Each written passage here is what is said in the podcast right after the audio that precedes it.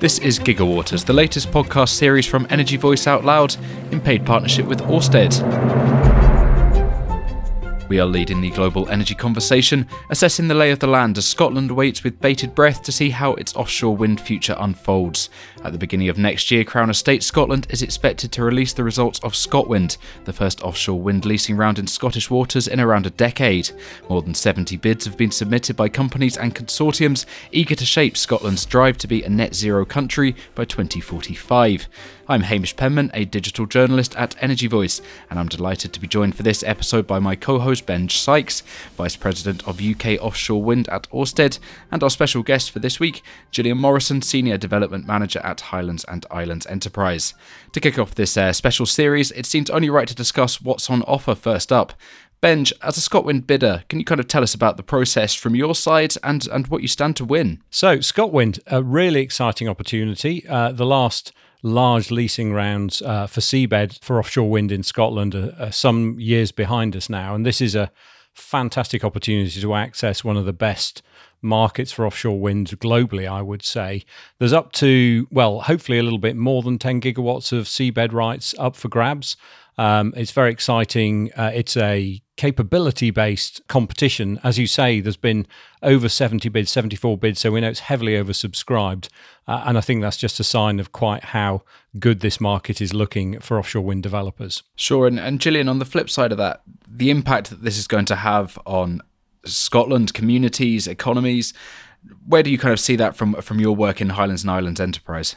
From a Highlands and Islands enterprise perspective, ScotWind is undoubtedly going to be the most transformational industry that we've seen in recent decades from both an economic and a social impact across the whole of Scotland and, and certainly in our own region across the Highlands and Islands.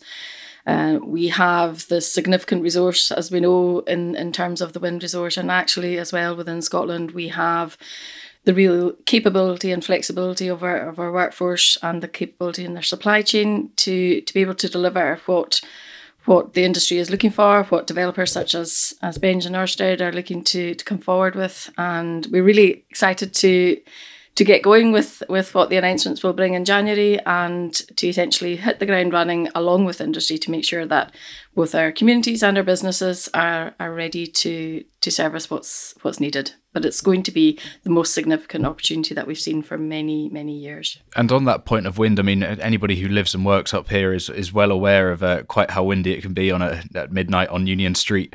Uh, ben, from a industry perspective, just how good and how good an opportunity does Scotland present? There's no doubt it, it's one of the one of the big opportunities globally that's uh, on the slate right now, and it's not only because of the uh, opportunity to build gigawatts of offshore wind, building towards Scotland's target of 11 gigawatts by 2030. Uh, there's a lot more that's that's important for us, and I think for other developers.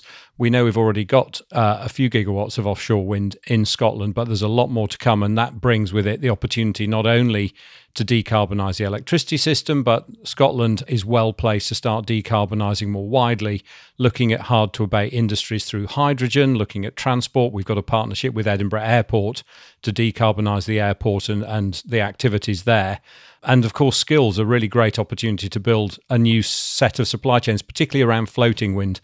And, and let's remember, Scotland has a huge amount of offshore resource, a lot of that in deep water where we're going to be going for floating technology. It's emerging, and this is the opportunity for Scotland to build a globally leading supply chain and a, an expert base that we, we can export around the world. So we're very excited. You know, we've got five bids in this leasing round. Uh, over eight gigawatts that we we're hoping to win. Uh, we know competition is fierce, but I think again that just comes back to the the the quality, the opportunity here. And Ben, you've got already Ørsted already has a very strong footprint in uh, in England with a number of large developments. Is this is, will Scotland be the the enabler for, for that to move up uh, up the coast? I suppose. Yeah, absolutely. Um, if we look at the sites that we're we're hoping to win, um, uh, even one of those will enable us to start building a really strong footprint, uh, as we've done in Taiwan, as we're doing in the New Jersey in the US, as we've done in England in the Humber, we see this as a, a real opportunity to start building that operations capability, building a hub as we have uh, in other parts of the world, If I think of Grimsby alone, we have over 400 people, all of whom live very locally.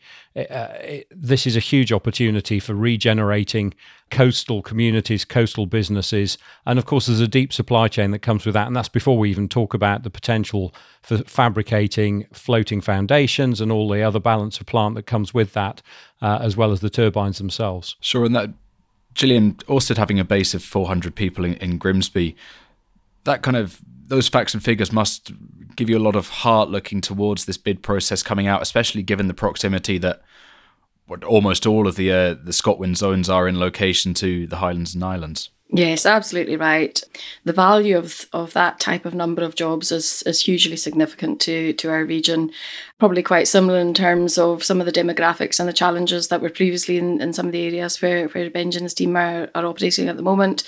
We often use the examples of 10 jobs in, in the rural economies of the Highlands and Islands is, is 100 at least in the central belts of, of Scotland and some of our major cities. So the actual impact of these skills and the sustainability of them as well, when we look at offshore wind and how long that we are both in development, operation, and, and certainly and when we start to look at even repowering and decommissioning in the future, the sustainability of these jobs is really significant and important to us. Uh, that is what we are focused on. That is what our ultimate aim and, and objectives are. And interestingly, when Ben talked about the floating opportunity, we see that as hugely significant, specifically around the Highlands and Islands, with the majority of the sites that are available at the moment um, in the in the deeper water. And and certainly we have expertise across our region to be able to deploy for, for offshore energy. The skills coming from oil and gas, we, we've heard it many times before, and I think we'll continue to hear it. The, the expertise and the skills and the transferability of that is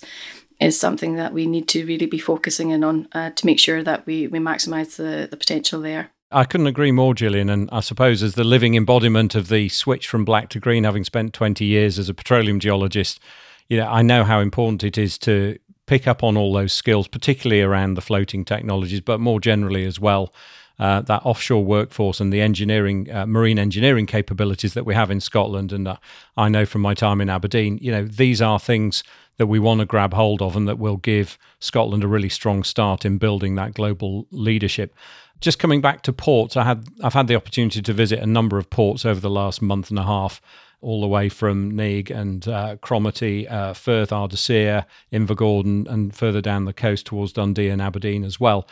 There's huge potential there. There's a lot of energy and enthusiasm for grasping the opportunity of of this leasing round, both bottom fixed and floating, which is why, you know, we've got a mixture of both floating and bottom fixed. And I think both are going to be crucial in building the supply chain, building the sustainable jobs, and of course, decarbonising as I say, not only the power sector, but but much more besides. It's great to hear that the appetite is there for, from ports, especially in, in regards to your your area, Gillian, with there being so many, is there perhaps a gap uh, gap a appetite a gap between uh, appetite and uh, facilities at the moment? Does that need to be plugged slightly to be able to accommodate these huge huge projects? Yes, it's very topical at the moment and has been for a number of months, certainly around both the port sector and indeed in public sector. So you're absolutely right. The the scale and, and of what is coming and what we are looking to to host and deploy from from Scotland is a challenge for our current infrastructure within our ports around Scotland. There's been a number of studies done, uh, and it's highlighted that there is indeed that capacity gap. What we are seeing though, and it's part of the the benefit and the beauty of doing business in Scotland, we are all now coming together in terms of the next steps. Uh, you'll potentially be familiar with the Strategic Investment Assessment. That was the most recent report that was done by SOWEC, the Scottish Offshore Wind Energy Council. And what that did was really identify the most immediate short term action that needs addressed is, is creating a floating offshore wind port cluster. And that has been identified as being in, in and around the Inner Moray Firth when you look at Nigg, Port of Cromarty Firth, and Ardersier um, there as well. And also recognising the impact of the, the West Coast ports and the ones in the north as well, and actually looking at innovations which will come along to, to sit alongside the infrastructure that's there at the moment, what will undoubtedly come by way of investment um, over the coming years, and also some of the real innovator uh, and ideas that are coming forward as to how to help increase the capacity that's needed. So there's discussions underway, uh, certainly coming from the the SIA, there is now what is termed a collaborative framework working group, and that is the first steps to collaborating both with industry and importantly the ports. So the ports need to collaborate. We keep pushing on on, on industry and, and Benj and his colleagues will be very very aware of this. We keep asking from them what more can you do? What more can you give in terms of that security of, of confidence of pipeline to allow port investment? But also and really importantly, our ports need to also come together and collaborate, which is understandably quite difficult when you operate in, in cold hard com- commercial terms. Sure, and I mean, there's this kind of debate at the moment about uh, free ports or green ports, as they might be dubbed up here. How kind of important is it from your stance to see that perhaps some progress? Because there has been well, obviously the free ports announced south of the border and Teesside won quite a lot of work off the back of that. It would be it seems like it would be very good to see that replicated up here and quite quickly given that we're a month and a bit away, perhaps, from from ScotWind being announced or being the results being announced. Yeah, I, I think it's super important, and, and you know, I think it's it's a smart move to create green ports. They offer real advantage over, if you like, a standard port.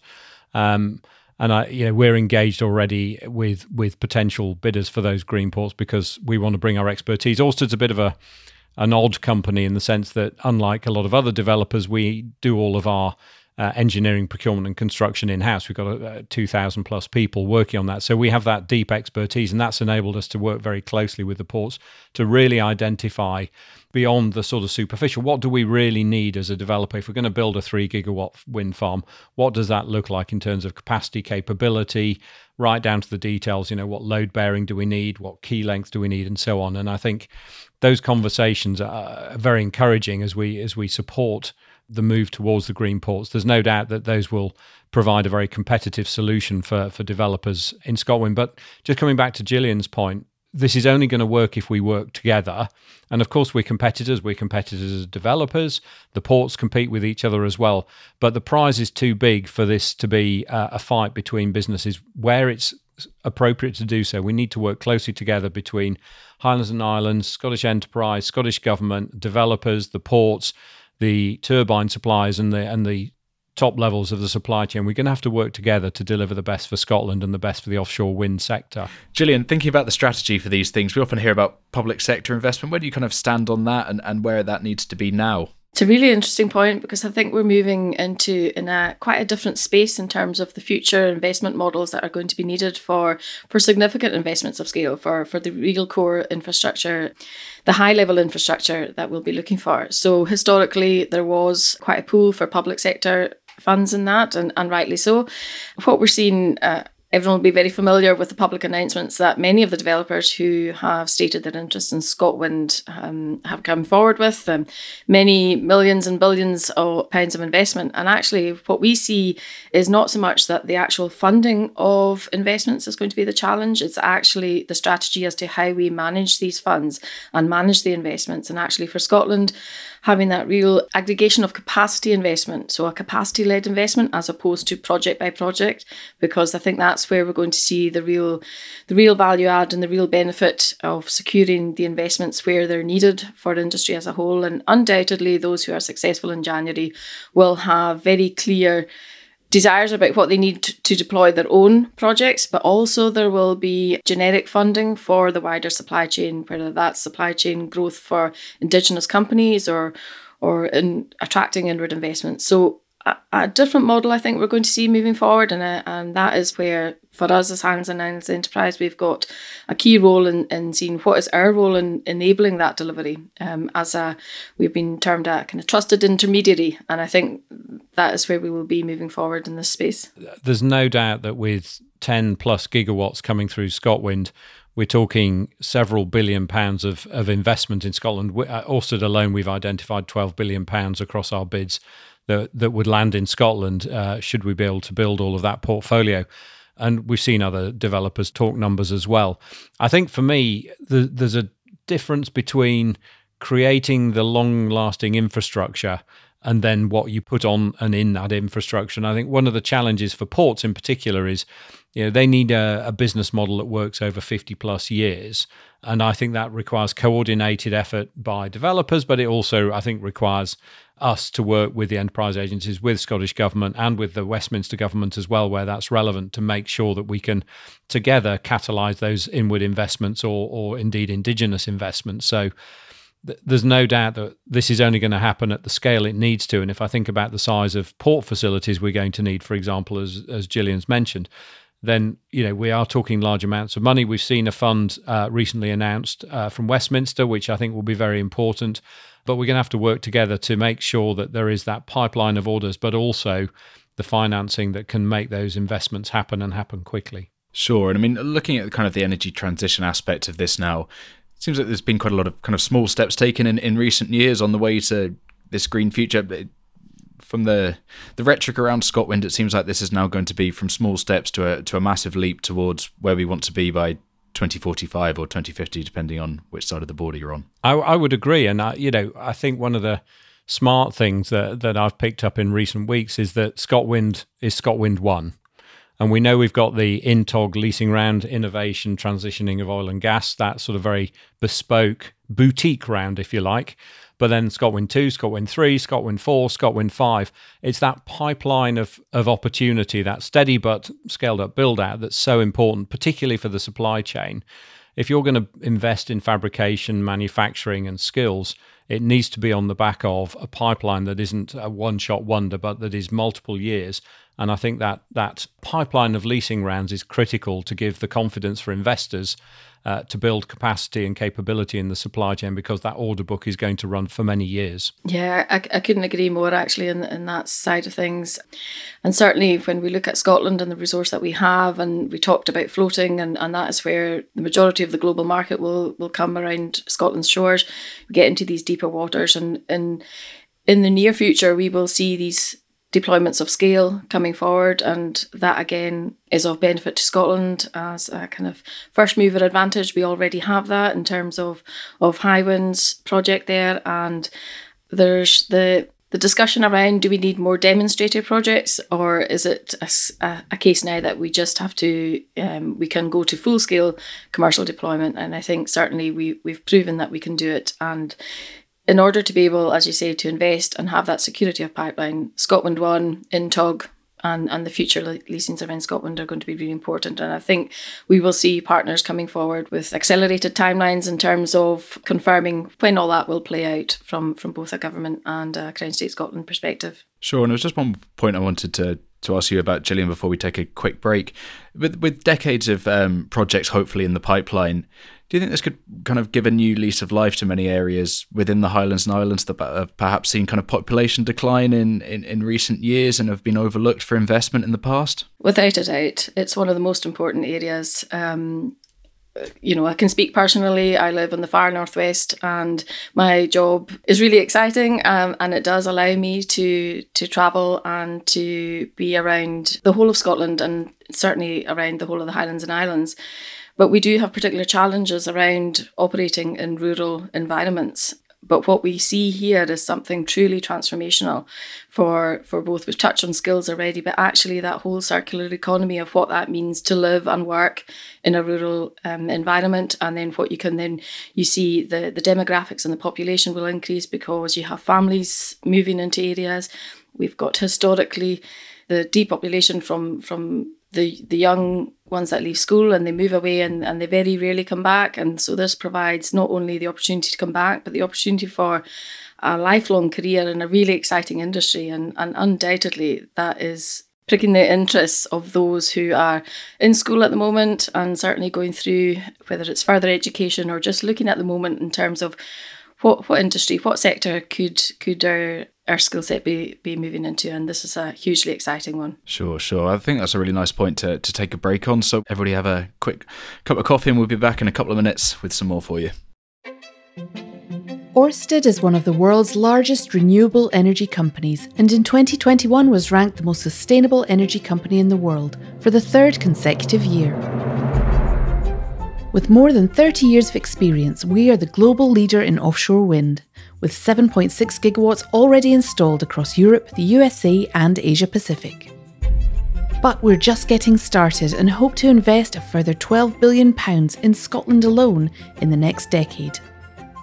We are taking tangible action to help create a world which runs entirely on green energy, leveraging our capabilities and insights to help countries and companies in their green transformations as we accelerate the fight against climate change together. Join us on the journey at orsted.co.uk Welcome back to Gigawaters, the latest podcast series from Energy Voice Out Loud. Uh, we're now going to look at the supply chain, the opportunities, and indeed challenges that are going to arise from ScotWind. Let's take the opportunities first. Let's uh, let's enter on a high, shall we? What are the big ones, especially? Uh, Benja was interested. You said earlier that you came from the oil and gas background into renewables because that's uh, for the supply chain. Certainly in Scotland, that's they're pinning a lot of hope on that being the case here too. Where do you see the the big opportunities for that? There are big opportunities right across the supply chain. I think the key for me is that we work together, and I spoke earlier about working in partnership with the enterprise agencies and with government to identify together what are the real competitive advantages that the Scottish fabrication, manufacturing, technology development sector has, and then relentlessly pursue those because that's where we can create sustainable, long lasting jobs and grasp the export opportunity. And, you know, whether that is in um, particularly some of the f- technologies around uh, floating wind, so that obviously the foundations, the substructures themselves, I think that's a great opportunity. They're also very large, so it doesn't make sense to ship them long distances around the world. So for Scotland and Northwest Europe, I'd love to see Scotland building that fabrication capability. I think the jury's somewhat out as to exactly what that technology will be. There's a bit of Darwinism needed, I think, in the uh, design of foundations to find the best ones but also things like anchoring systems, mooring systems, dynamic cables, control systems, and the higher end of technology around operations and maintenance, autonomous vehicles. I mean, there's a lot of innovation going on in Scotland, you know, happening anyway, but also helped with organisations like the Offshore Renewables Catapult based in Glasgow. There's a Floating Offshore Wind Centre of Excellence in Aberdeen.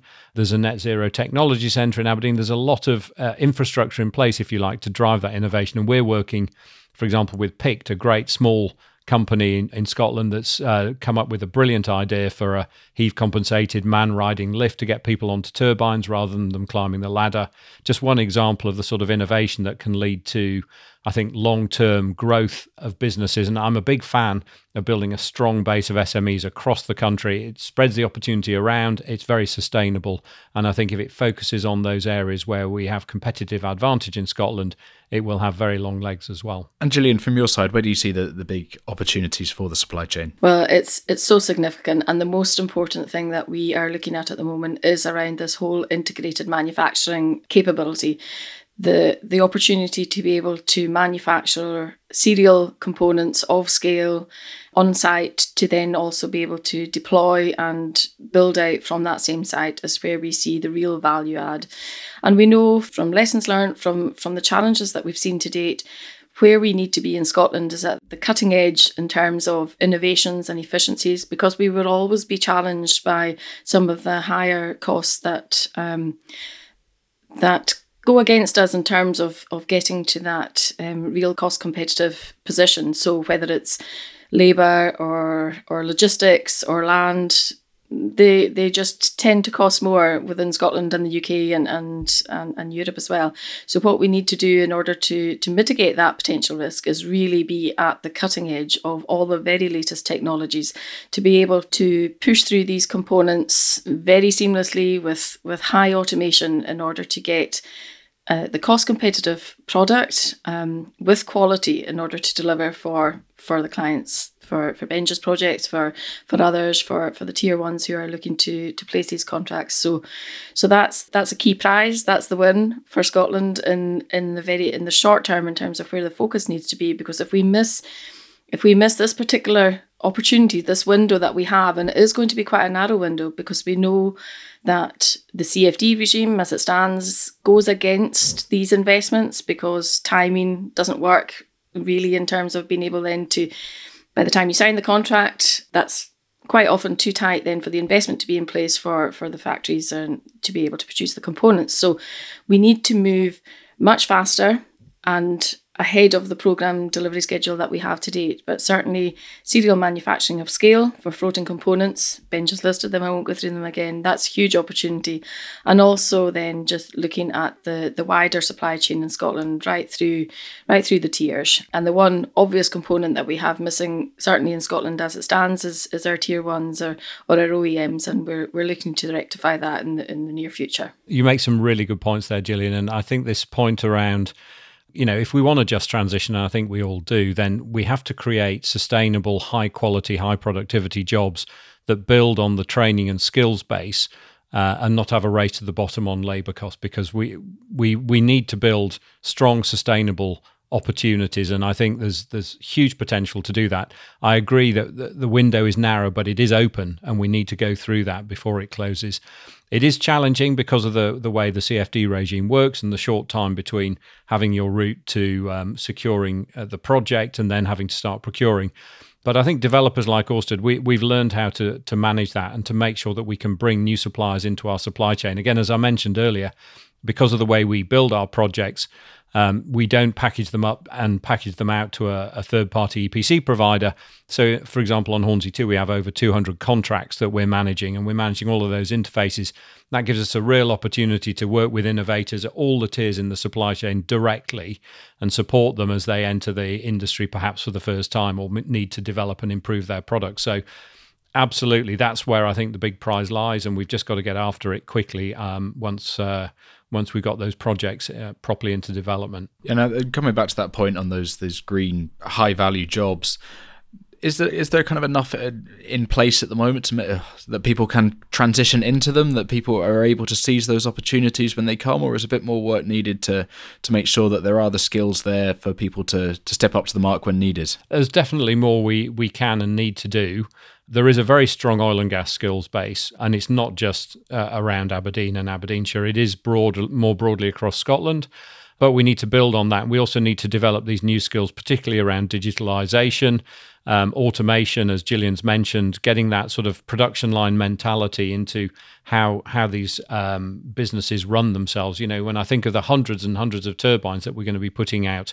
into Scottish waters in the coming decade or two or three we, we need to get into that serial fabrication mentality, serial manufacturing, and the cost out journey. Um, and I think you know that is a mindset that we need to support development as it develops uh, through the supply chain. Uh, and in terms of skills, absolutely, there's there's more that we can do. I'm a big fan actually of going right down to the early years in schools because I think we need to inspire that generation before their minds are set as to what direction they're going in, and particularly to drive more diversity into our workforce in offshore wind. We haven't done a good job of that so far globally. I think now is an opportunity to build a much more diverse workforce, not just because it's right, but actually also because you get smarter thinking, you get more diverse thinking, you get smarter and better solutions. So I think uh, I think it's an imperative that we do that. Yeah, I, I agree with that, and I think actually as well.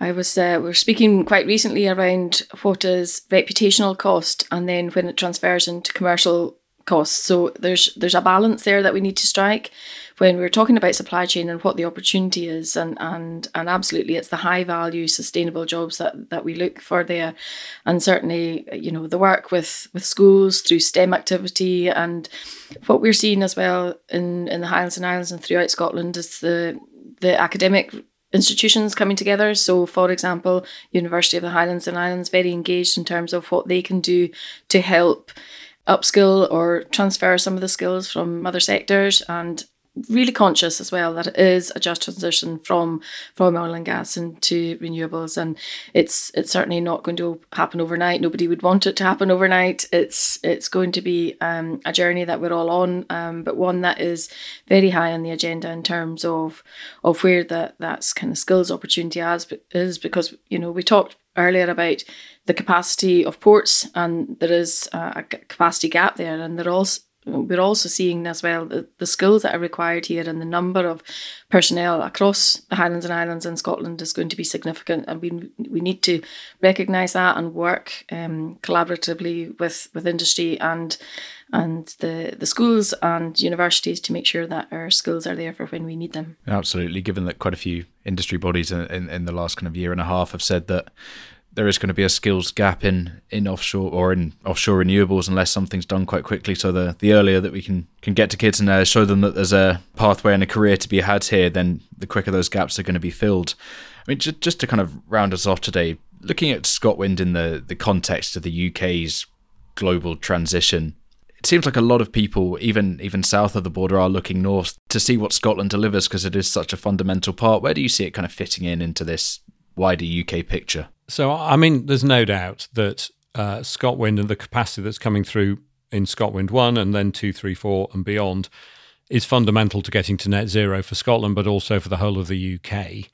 And also building that green hydrogen economy. I know we have the blue hydrogen projects coming through, and that's going to be very important for Scotland's uh, oil and gas industry. And I think behind that, we'll see the flourishing of green hydrogen uh, renewable hydrogen, I think, ultimately looks like it's the the winning technology. It's not without its challenges; it's got a long way to go. So, with the resource, the wind resource that Scotland has offshore, I'm not at all surprised uh, that Scotland's aiming to be a hydrogen exporter. Uh, that seems like a very smart move. It, it means that we can capture the benefits of all of that wind energy. There are challenges in terms of getting uh, electricity down to uh, load centres south of the border. So let, us pursue not only the offshore wind agenda but also the hydrogen agenda because I think it, it offers again huge opportunities for Scotland. Absolutely. I mean, I think it's it's well acknowledged that we won't be seeing offshore wind without hydrogen um, moving forward. Um, they will both be core components of one another, and, and actually the opportunities there for, for green hydrogen are, are also significant. And you know, Scotland as a place to be in terms of of our position for being able to to hit net zero and climate change targets is hugely exciting. The fact that Scottish Government aims to achieve the targets quicker, um, always wanting to be front runners, and rightly so. I think we do have we've got the skills, we've got the experience, and we've got the opportunity to make that happen. And um, we just need to keep up the pace and the momentum what we've gathered just now in order to make sure that we secure the full value of, of, of ScotWind and the future leasing rounds, um, importantly for our supply chain and also our wider communities. Excellent. Just coming back to that point on targets very quickly, which is the 40 gigawatt one for, for UK by 2030. Do you see those being kind of hit in the next, even the kind of in the next few years, given the scale and the uptake of ScotWind, and this is ScotWind one, and the, the the way that this is speeding up, it seems like these targets could be smashed before we even get to them. So, uh, it, it, would be nice if we could. I think it's uh, it's it it is pretty challenging. Um, let's not forget there's a lot of work to be done to get these projects in the water in terms of the planning process, the consenting process, and particularly making sure that we take due regard to all the environmental aspects of, of offshore development, both the bottom fixed and floating. I mean, one of our big projects that we put into this round will deliver by 2030 and uh, contribute to those 2030 targets. I think quite a bit of this, particularly the bigger floating projects, are likely to come a bit later. So I think we shouldn't get too fixated on 2030 because I think we should get fixated on net zero, frankly, because we've got to hit targets in 2035 and 2040 if we're going to deliver net zero by 2050 and also power a hydrogen economy as well as a green electricity economy. Yeah, we have to be so um, careful and, and recognizing the other sea users around our, our coastline and, and that's that's a really important point which we hadn't touched on to date. You know we have a hugely important aquaculture uh, sector in Scotland and we need to recognize other sea users as well. So that's really important that we we do that in a sensitive way and in a way that not only achieves the ambitions that we have for net zero but also for the other sectors that that utilize our sea and indeed our ports and our coastline across Scotland Absolutely, and I think that's a really nice point to, to round up today's episode on. For the, the first episode of Gigawaters. Uh, thank you, Benj. Thank you, Gillian, for joining me today. That was a great chat. It was really good to hear both of your thoughts, and I'm sure it will set the tone nicely for, for all the other installments that we've got to, to follow. To our listeners, if you'd like to share your thoughts about what we've discussed today, you can find us on social media, or you could drop us an email at outloud at energyvoice.com. Uh, don't forget to tune into our weekly podcast episodes where the Energy Voice team discuss the latest goings on in the energy sector, ranging from oil and gas to renewables.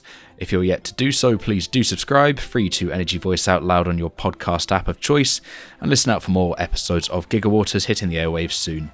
I'm Hamish Penman. Thank you for listening.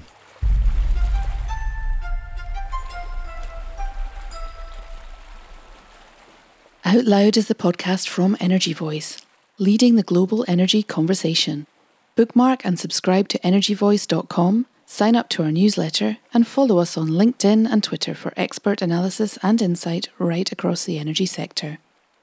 Subscribe to Out Loud on Apple Podcasts, Spotify, Google Podcasts, or wherever you get your podcasts, and please do encourage colleagues and friends to listen to Out Loud too. If you've enjoyed it, leaving a rating or review, especially on Apple Podcasts, helps others discover it too. Thank you.